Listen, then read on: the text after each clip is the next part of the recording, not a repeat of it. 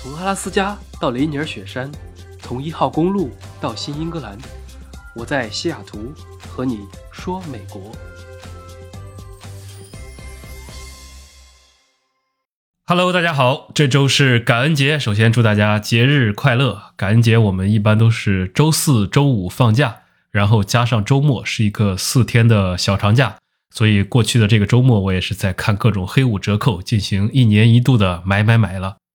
我上周已经从墨西哥归来啊，其实完全不想回来。如果有条件的话，真的想在坎昆远程办公啊，住他一个月，那也只能以后找机会再去了。上一期说到，在坎昆除了各种水上活动、自然风光之外，还有一些人文和历史的景观。这其中尤其不能错过的就是金字塔。那今天这期我们来详细聊一聊神秘的玛雅文化。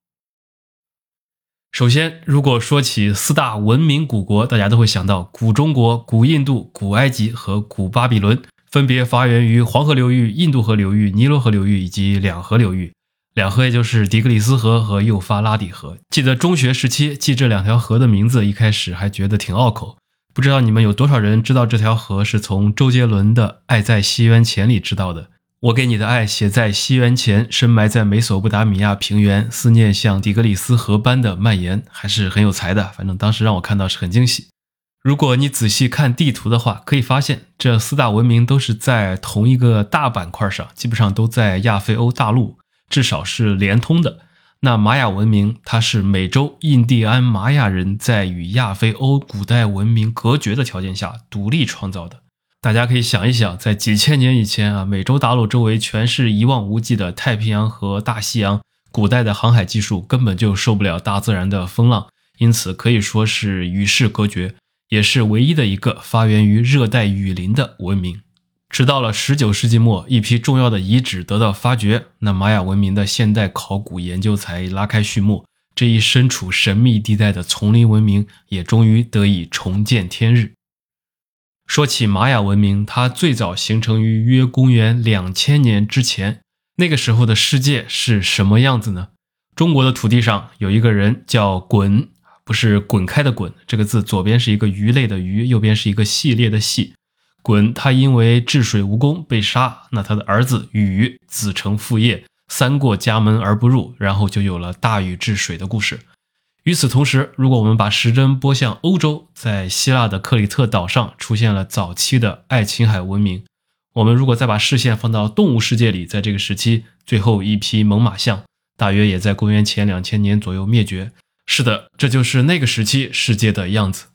玛雅文明此时也是从农业得到最初发展，出现了早期的聚落。玉米、豆类、南瓜、辣椒等都是他们的主要作物，也是中美洲的传统农作物啊。说到这儿，可以再来一个小知识点，一个我很喜欢的话题，就是我们吃的东西有哪些是外来的。比如说，在《神雕侠侣》里面说，有一回杨过在终南山下饿了，去玉米地里摘了五根棒子烤了吃。其实当年在宋朝是吃不到玉米的，因为玉米压根就还没有从美洲传过来。像红薯啊、玉米、土豆，基本上都是明朝传到中国来的，之前根本就没有。再比如说著名的凉州词“葡萄美酒夜光杯”，唐朝时期吃葡萄对吗？那答案是对的，因为汉朝的时候张骞通了西域之后，就带回了葡萄的大规模种植，所以我们得感谢张骞啊。现在灵石的半壁江山都是拜他老人家所赐，估计是个吃货，去了一趟西部自驾，带回来的全是吃的和种子。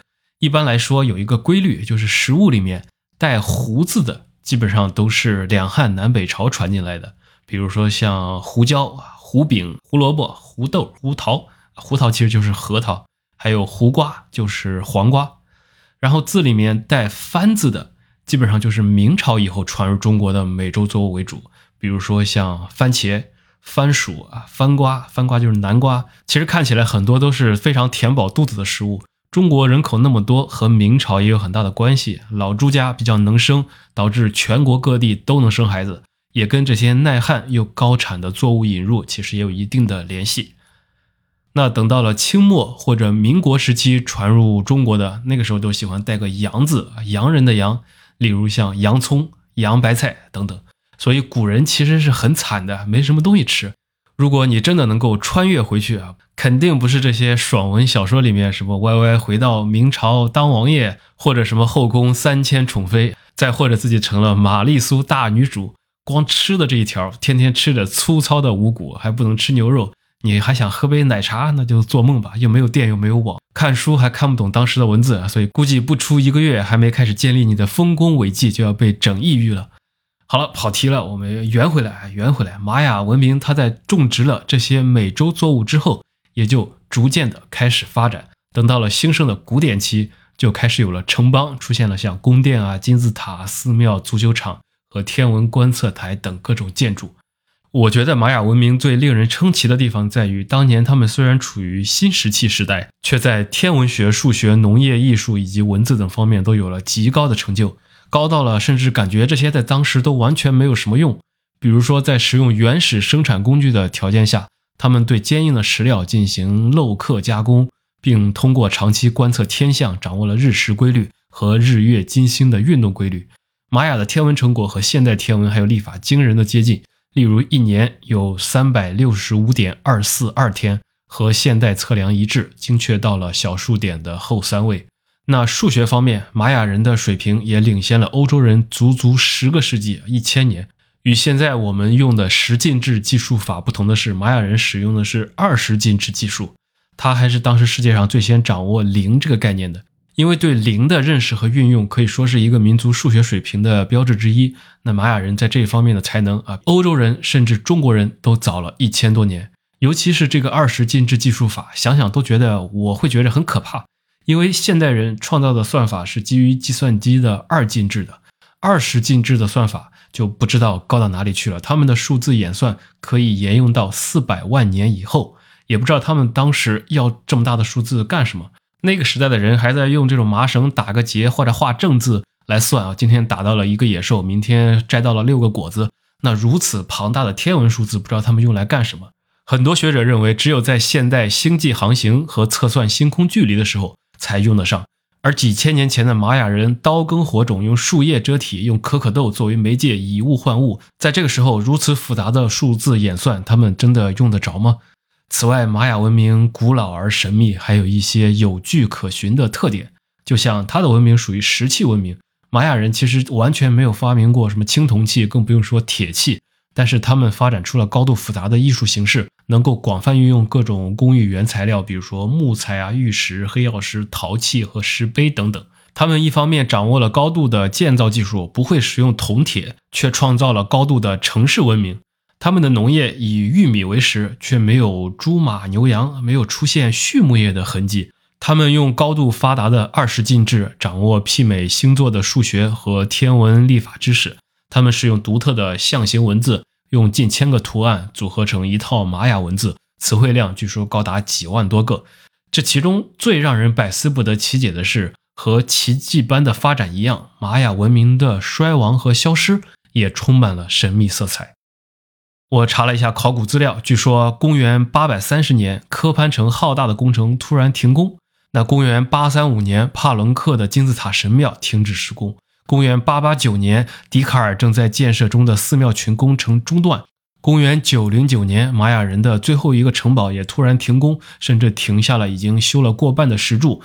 这些玛雅人突然就抛弃原来的家园，集体向北迁移。从此以后，玛雅文化消失于丛林之中。直到了公元十六世纪，这个伟大的文明最终走向了消亡。这些都目前没有定论。为什么玛雅文明会突然消失？有各种说法，也非常的五花八门。我可以给大家讲几个比较出名的说法。第一个最具有科幻色彩的假想，说是随外星人而去。因为古玛雅人拥有多套历法，他们的天文知识可以说是前无古人，使用阴历阳历都不足为奇。他们统计地球围绕太阳一圈用时一年，共计三百六十五点二四二零天。而如今，科学家测算证实，一年的时间是三百六十五点二四二二天，所以二四二零、二四二二误差竟然只达到了小数点的后四位，基本上相当于一致了。他们没事儿还去算过金星年，他们测定金星的一年是五百八十四天，和现代科学家计算的金星年也基本上相差无几，在六十年的总和误差值也仅仅只有七秒。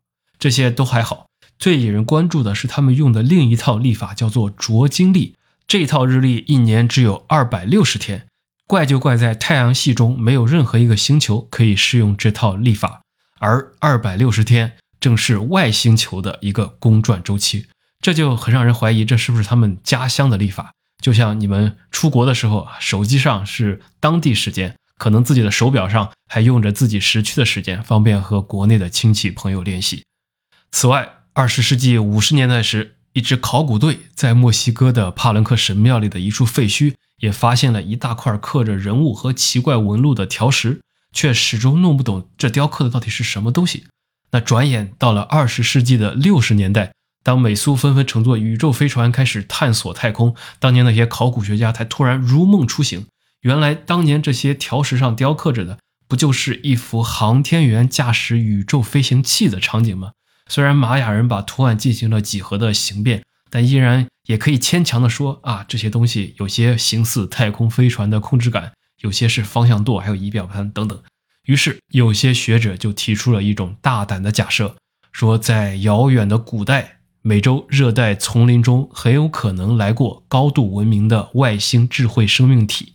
他们乘坐宇宙飞船而来，对玛雅人授之以渔，教给这些当时尚处在石器时代的玛雅人各种现代化的专业知识，包括艺术、数学、天文等等。随后又乘坐飞船离开，所以他们也被玛雅人认为是天神。那帕伦克石板上的雕刻，那可能就是玛雅人对于外星宇航员的临摹。有些人就推断，玛雅文明中令人难以理解的高深知识，是不是就是出自于外星人的教授？那当这批外星人离开时，他们曾向玛雅人许诺会重返地球，但是在玛雅人的祭司预言天神返回的日期里，外星人并没有重新返回，于是玛雅人对其宗教和祭司的统治就逐渐丧失了信心，进而引起了整个民族心理的崩溃啊，相当于整个信仰崩塌了，偶像塌房了，于是他们就抑郁了。终于开始逐渐的离开故乡，各自走散，玛雅文化就这样消失。啊！这种说法还是比较有意思的，但是没有什么太多的根据，算是一种浪漫主义的猜想。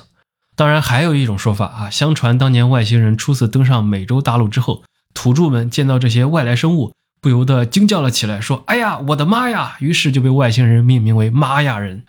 真的是一个烂梗啊，开个玩笑啊。总之，这是第一种说法啊，有一点点《三体》的感觉。第二种说法呢，就是由于飓风洪水沉入大海，有些学者认为，在大西洋中曾经也有一个大西洲，经济繁荣，文化发达，在上万年前的一夜之间突然沉入了大海，而大西洲的位置距离尤卡塔半岛很近，一些学者就认为玛雅人流传的世界有五个太阳主宰，一个太阳代表一个纪元，那他们就是幸存的大西洲人和美洲人当地的后代。由于他们深知祖先的毁灭，认为在公元之后的某一个纪年里面，某一天世界又将毁灭，就像二零一二的那个预言一样，所以他们集体向北迁移，并且在之后集体跳入了大西洋去逃避世界的灭亡啊，所以他们也灭亡了。这是一种假说。还有一种说法呢，是说他们源自于内部的暴乱，就像很多国家王朝更替兴衰一样。因为根据考古研究，在阿兹特克人的一些城邦里。发生过推翻僧侣神权统治行为的暴动，因为是可以看到一些遗迹啊，很多神像都被砍去脑袋啊，祭祀神庙遭到啊毁坏等一些事实，可能暗示着当年也发生了这些反抗和暴动。于是据此推测，玛雅文明消失的原因也可能正是如此。大量的祭祀、宗教统治还有压迫，使人们起来反抗啊。陈胜吴广说：“王侯将相宁有种乎？”那玛雅人说：“你们这些大祭司、大首领宁有种乎？”就像这个泥人一只眼挑动黄河天下反，于是他们翻动加勒比海也进行了天下反，同时加上瘟疫和自然灾害这一系列，导致玛雅文化最终灭亡。这个也有一定的道理。最后还有一种说法，就是关于祭祀啊、杀人啊这些宗教仪式导致的。因为古玛雅人和阿斯特克人有很多相似之处，他们都认为太阳最后终将走向毁灭。那自己的行为能够延续太阳的存在，通过什么行为呢？必须通过自我牺牲来保持太阳的光芒四射。最直接的行为就是用人的心脏和鲜血来献祭给太阳。玛雅人他们是以祭祀为荣的，所以一次死亡的人也越来越多。据说16世纪西班牙人登上这片土地的时候，曾经在玛雅的祭祀头颅骨架上发现了有13万六千具头骨。还据说玛雅人在为了庆祝一些大的金字塔落成或者新皇登基的时候，在这种几天的祭祀里面，都可以献祭出三十六万人。所以这个你像古代一共才多少人？那玛雅人认为鲜血是取悦众神的重要资源，因此以活物来献祭，他们就认为是一种十分虔诚而且有效的祭祀方式，还是比较残忍的。我也看过一些影视作品啊，我口味比较重。还有一些古古典时期的艺术品和壁画上，其实也都有记载。例如，将一些人啊活剥、灼烧，然后掏空内脏等等，最后再进行斩首，把这个头从金字塔顶上啊一直推下去，等等。反正到了后古典期，受到墨西哥古地文明的影响，最为普遍的人祭方式也变成了掏心。此外，还有一种仪式，就是一个助手会将祭品的尸体。剥皮，那主祭司套上人皮表演舞蹈，就象征着生命的重生啊，等等，反正啊，他们的是比较血腥、比较重口的。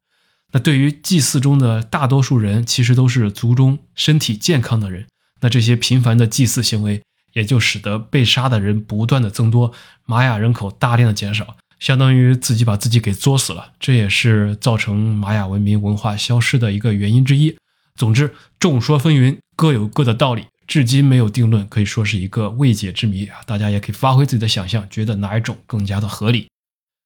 好啊，洋洋洒洒铺垫了这么多啊，把整个玛雅文明捋了一遍。那我们说回我自己，我这趟墨西哥之行，既然都已经踩在了尤卡坦半岛的土地上，自然要去看一看。这其中最著名的就莫过于奇琴伊察，别名羽蛇城，它是世界上最著名的玛雅遗址，也是世界文化遗产和新七大奇迹之一。那我们熟知的这些奇迹里面，如果说中国的万里长城是有决断力的帝王为了抵御外族入侵，因而下定决心建造了人类文明上最巨大的建筑之一；印度的泰姬玛哈陵是浪漫的君王为了爱情，因而写下见证，成就了结合印度和波斯建筑风格的建筑范例。那墨西哥的奇琴伊察又是在怎样的机缘下构建，从而在千年之后也入选为世界新七大奇迹之一呢？那带着这份期待，我是早上出发就前往了这个地方。之所以去的很早，是因为这个地方还是有些距离的，它离坎昆市区大概要接近三个小时的车程。所以即使你早上八点走到地方也十一点了。虽然整体面积不大，你如果要听完每个建筑的介绍，也是需要一个小时的。再加上吃饭啊，一来一回，基本上就是一个整天的活动。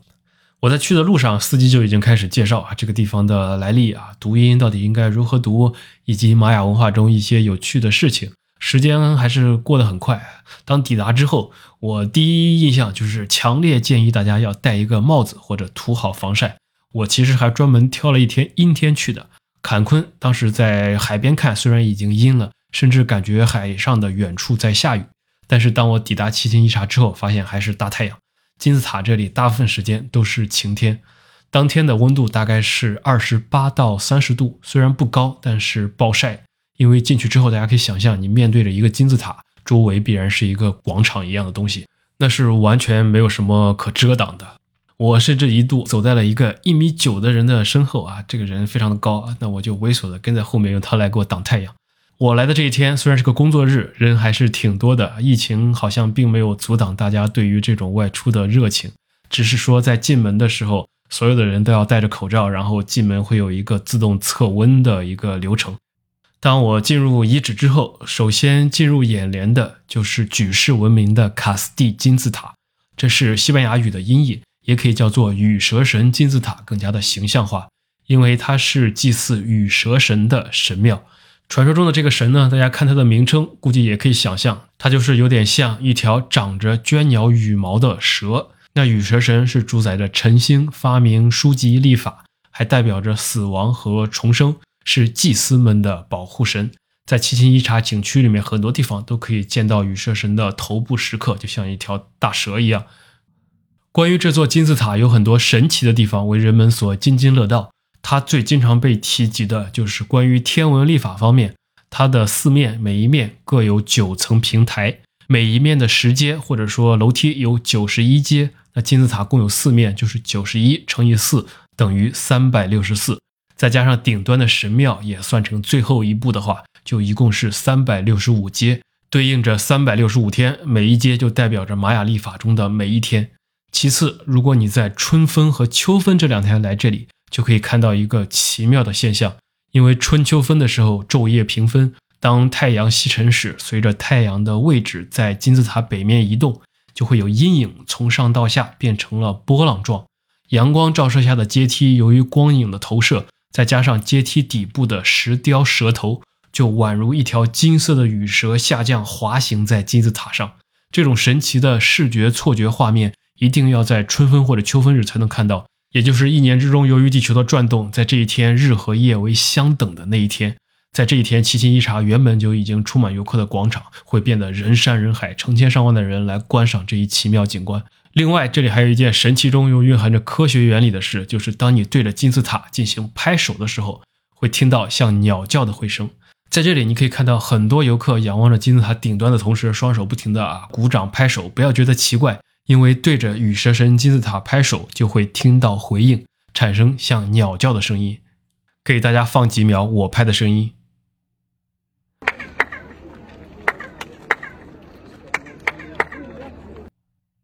你们应该听到了。当人拍手之后，就会听到这边鸟叫的回声，它也正是模拟羽蛇神的叫声。我拍了很多次。更神奇的是，在很多位置，你对着金字塔拍才能听到，但是你旁边的人，哪怕就和你差一点，不在一条线上，他就听不到。还有一些位置是你拍手，对面四十五度角的人可以听到，但是拍的地方听不清。这个当时确实让我比较震撼。难道千年前的玛雅人就掌握了声学传播的知识，并且经过了精密的计算，才会产生这种神奇的现象？那我们国内北京天坛的回音壁其实也有类似的声音现象。也体现了古代人的智慧，但是声音没有这么复杂。而这座金字塔在建造之前，经过了精心的几何设计，它所表达出的精确度和玄妙又充满戏剧性的效果，确实令后人叹为观止。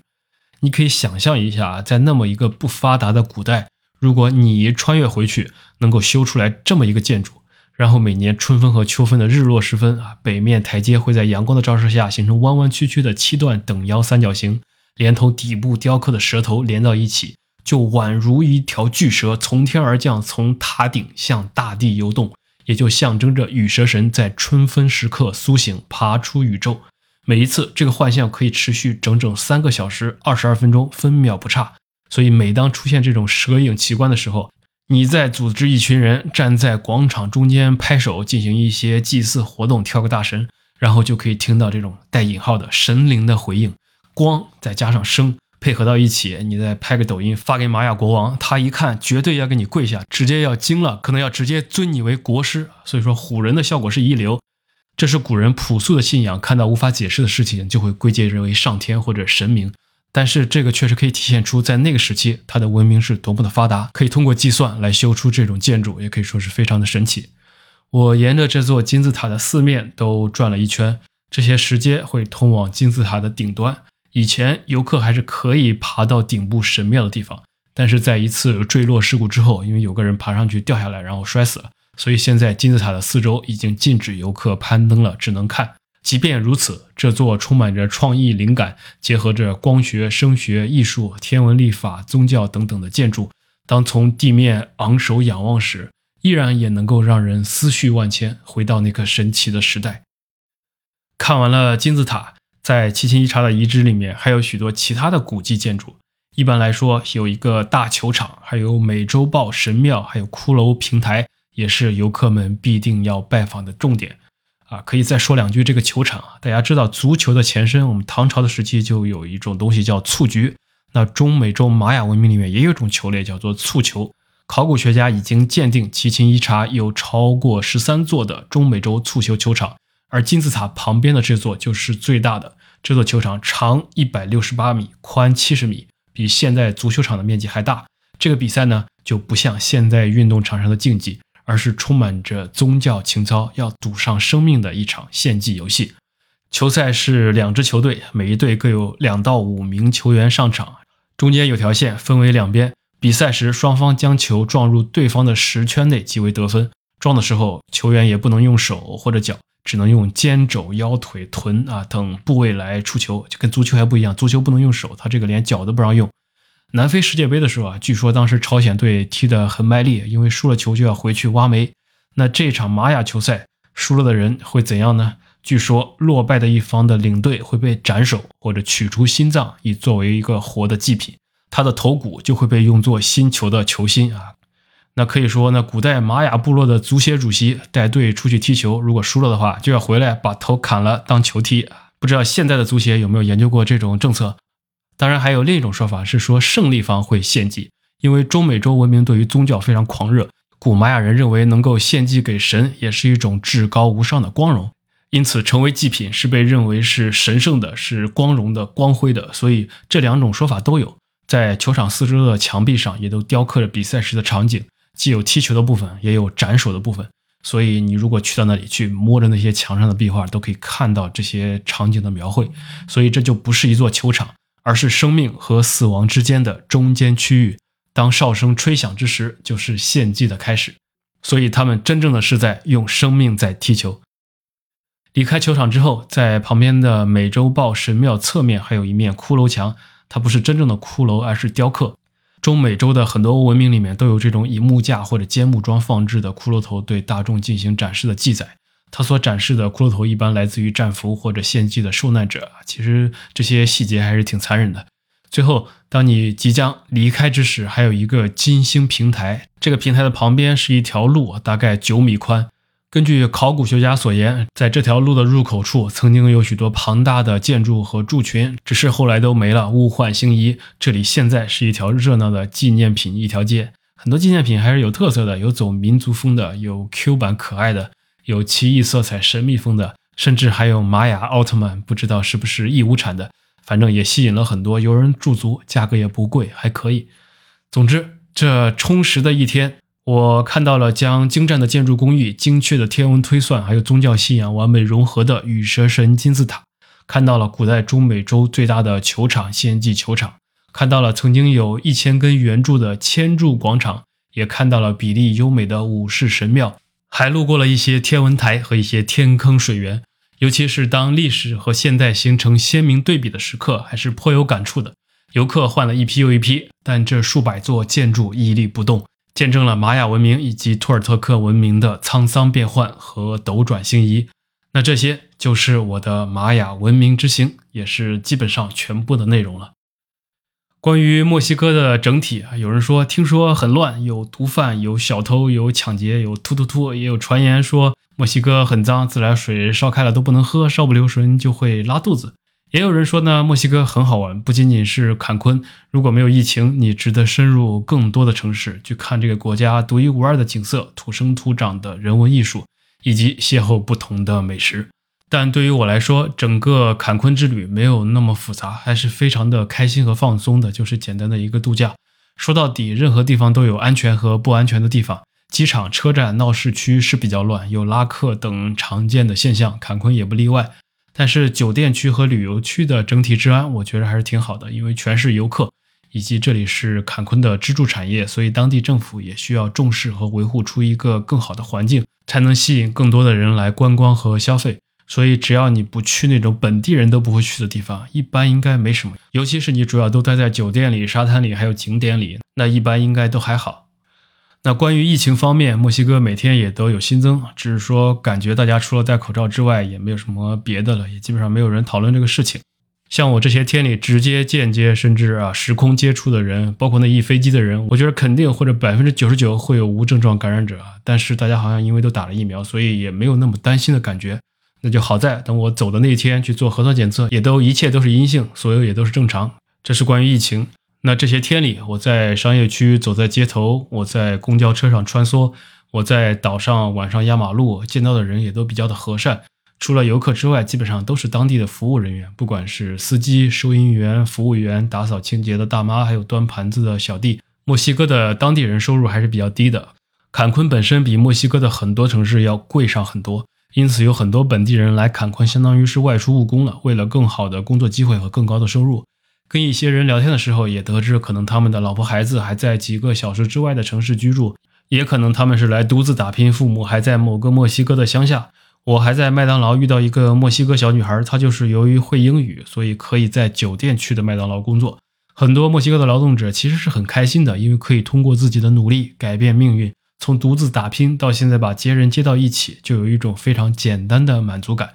这几天我见到的最多的一些当地人，就是一些演出者、服务员、园丁、清洁工等等。他们的工资并不高，但是他们每天都带着微笑啊，带着激情为大家表演，向每个人问好。可能也不仅仅是为了一两块的小费，更多的是一种满足。他们满足于这个能为家人和自己带来一点点机会和快乐的地方。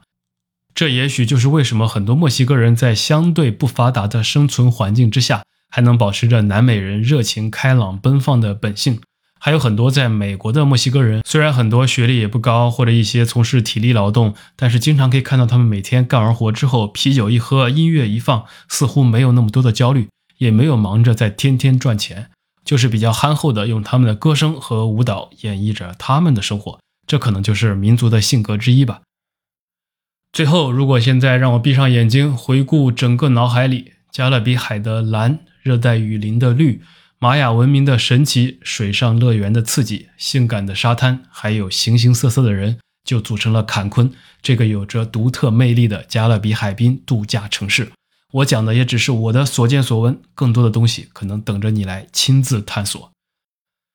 好了，这就是本期节目的全部内容啊！讲完下来，其实还是挺累的，口干舌燥啊，感觉待会儿要去干一瓶水，所以也需要你们的支持。饭后说美国，喜欢记得关注、转发和评论。我是戴老板，我们下期再见。